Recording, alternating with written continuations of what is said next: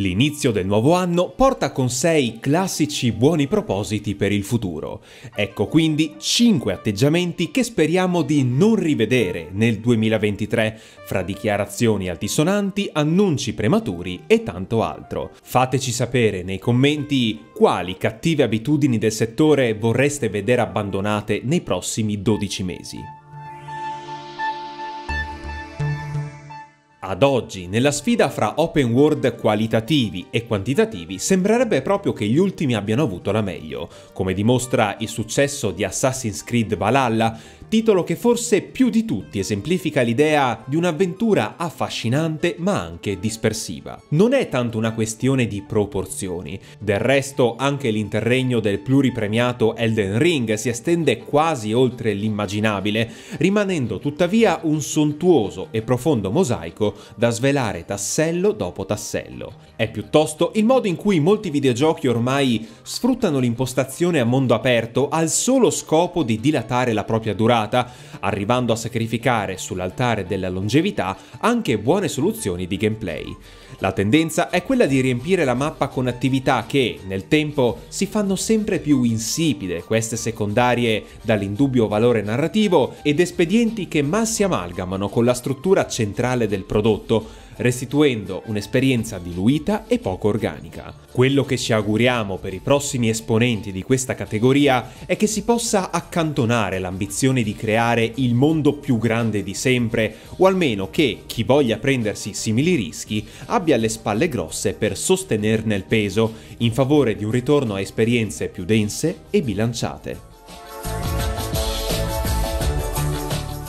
Un'altra cattiva abitudine di cui vorremmo un po' tutti sbarazzarci è senz'altro quella tendenza ad esagerare che, negli ultimi tempi, ha caratterizzato la comunicazione pre-lancio di alcuni titoli. Certo, i trailer di gioco, specialmente quelli di annuncio, sono da sempre uno strumento di marketing privilegiato e in un certo senso potremmo dire che farsi ammaliare un po' da scene di impatto ed effetti grafici spaccamascella sia parte del gioco.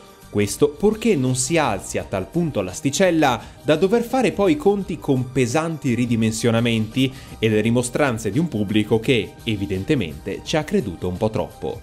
Per la stessa ragione sarebbe meglio evitare, in generale, roboanti affermazioni. Il rischio non è solo quello di deludere le aspettative, ma anche di finire vittime di categorizzazioni fuorvianti, poco utili a descrivere la sostanza del gioco. Emblematico è il caso di The Callisto Protocol, che si è presentato come un quadrupla A, alludendo così ad un nuovo, elevatissimo standard produttivo, salvo poi dimostrarsi un titolo certamente godibile ma non rivoluzionario. Una comunicazione più morigerata, incentrata su quelli che sono gli aspetti reali del gioco o anche sulla visione con cui è stato concepito, sarebbe decisamente più auspicabile sia per gli sviluppatori che per gli appassionati. Dai documenti sparsi qua e là negli ambienti claustrofobici di Resident Evil fino alle descrizioni degli oggetti presenti nei Souls di From Software, è tradizione consolidata quella di inserire dozzine di testi nei videogiochi. Lo scopo è quello di fornire indicazioni sul contesto narrativo della vicenda, se non anche di dare concrete istruzioni a chi si è preso la briga di setacciare ogni angolo della mappa e leggere gli stralci di appunti riportati su di un qualche diario abbandonato. Negli ultimi tempi, tuttavia, questa pratica ha assunto talvolta i tratti di un abbellimento fine a se stesso. Tanto per capirci, le registrazioni che è possibile ritrovare nel mondo aperto di Halo Infinite sono un perfetto esempio, quasi del tutto inutili nel conferire concretezza all'universo delineato da trecentoquarantatré Industries, sono per lo più note vocali dal contenuto piuttosto anonimo e non riescono nella maggior parte dei casi ad approfondire con efficacia gli eventi narrati o a darci informazioni sensibili sulle fazioni in lotta. E più in generale sono proprio i collezionabili, o meglio, l'uso che se ne fa, a rappresentare una cattiva abitudine. Nella storia recente, infatti, non molti sono i videogiochi che hanno saputo dare un senso alla caccia di extra, che sia per l'ottenimento di bonus annessi o per il loro effettivo peso narrativo. Per il futuro ci auguriamo pertanto di vedere più esempi virtuosi di buoni collezionabili o di non vederne affatto se l'alternativa consiste nel ritrovarsi la mappa piena di riempitivi. Come è noto, il duemilaventidue ha visto una serie di rinvii molto importanti. Forspoken, Redfall, Hogwarts Legacy, Suicide Squad sono solo alcuni dei tanti titoli la cui finestra di lancio ha dovuto subire un improvviso slittamento.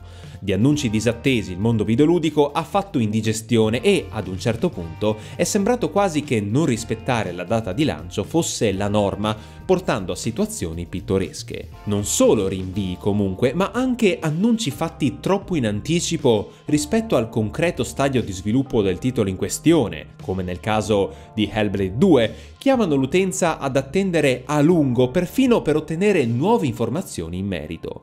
Per non parlare poi dei lunghi silenzi nella fase post-lancio, capaci di gettare ombre sul supporto alle community di appassionati. Dal duemilaventitré ci aspettiamo insomma che i reparti marketing dei grandi publisher possano aggiustare il tiro e riuscire a comunicare in modo più preciso e, quando necessario, trasparente.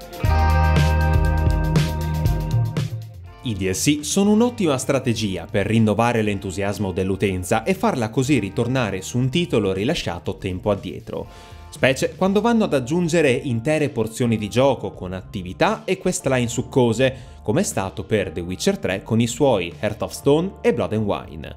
Per tutti quei contenuti più leggeri, integrazioni di semplici modalità, armi o skin ad esempio, il discorso presenta ulteriori sfaccettature.